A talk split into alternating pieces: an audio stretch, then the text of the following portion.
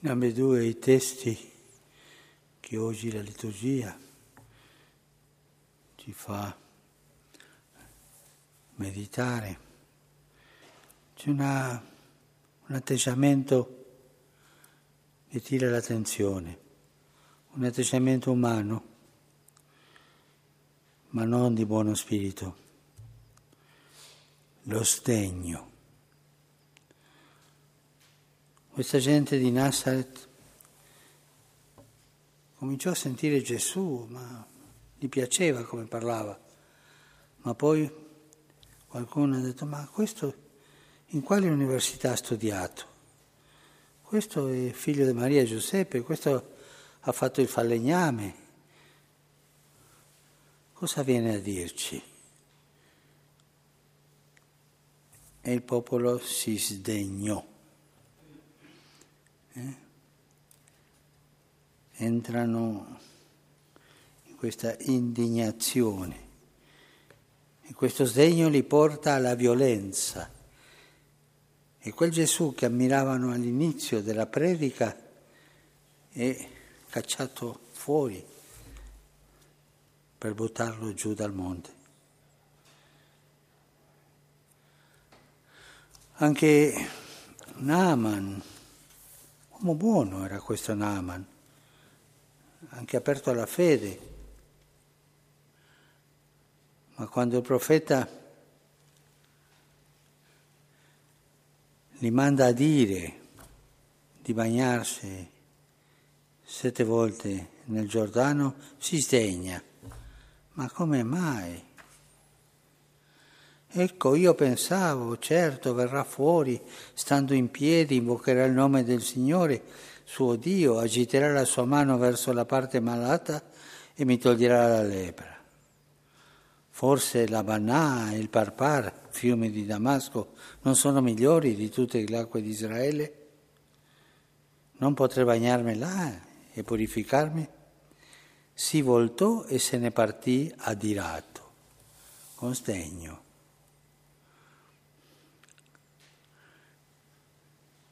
Anche a Nazareth c'era gente buona.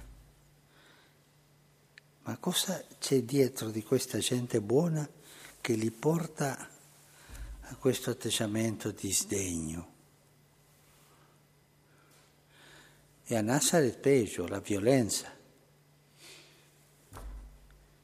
E perché ambedue, la gente della sinagoga di Nazareth e Naaman, pensavano che Dio si manifestasse soltanto sulle straordinario, sulle cose fuori del comune, che Dio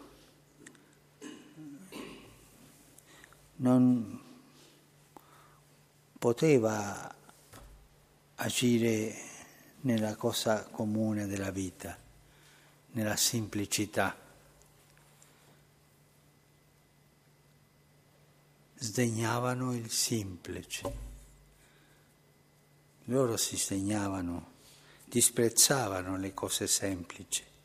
E il nostro Dio ci fa capire che Lui agisse sempre nella semplicità. Nella semplicità di una casa di Nazareth,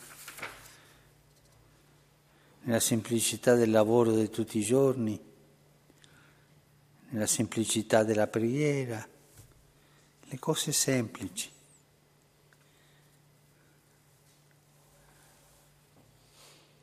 Invece lo spirito mondano ci porta verso la vanità, verso le apparenze. E ambedue finiscono nella violenza. Naaman come era molto educato, sbatte la porta in faccia al profeta e se ne va. La violenza, un gesto di violenza. La gente della sinagoga incomincia a riscaldarsi, a riscaldarsi e prendono la decisione di uccidere Gesù, ma inconscientemente e lo cacciano via per buttarlo giù lo sdegno è una tentazione brutta che porta alla violenza. Mi hanno fatto vedere alcuni giorni fa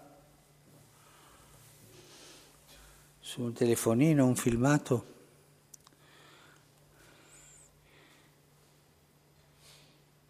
nella porta di un palazzo che era in quarantena. C'era una persona lì, un signore giovane, che voleva uscire e la guardia le ha detto che non poteva. E lui lo ha preso a pugni, con uno sdegno, con un disprezzo. Ma chi sei tu, negro, per impedire che io me ne vada? Lo segno è l'atteggiamento dei superbi, ma dei superbi poveri, dei superbi con una povertà di spirito brutta, dei superbi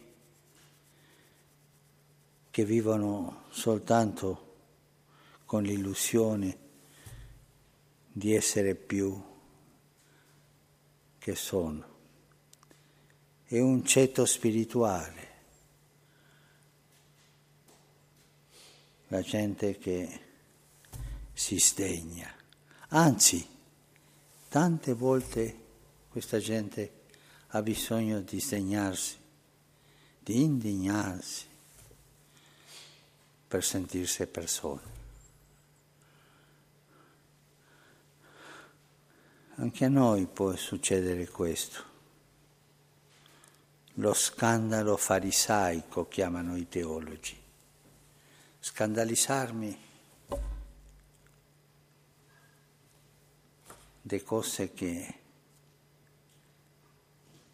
sono la semplicità di Dio, la semplicità dei poveri, la semplicità dei cristiani, come per dire ma questo non è Dio, no, no, il Dio nostro è più colto, è più saggio e più importante, Dio non può agisse, agire in questa semplicità. E sempre lo sdegno ti porta alla violenza, sia la violenza fisica sia la violenza delle chiacchiere, che uccide come la fisica. Pensiamo a questi due passaggi, questi due passi. Lo sdegno della gente alla sinagoga di Nazareth e lo sdegno di Naaman, perché non capivano la semplicità del nostro Dio.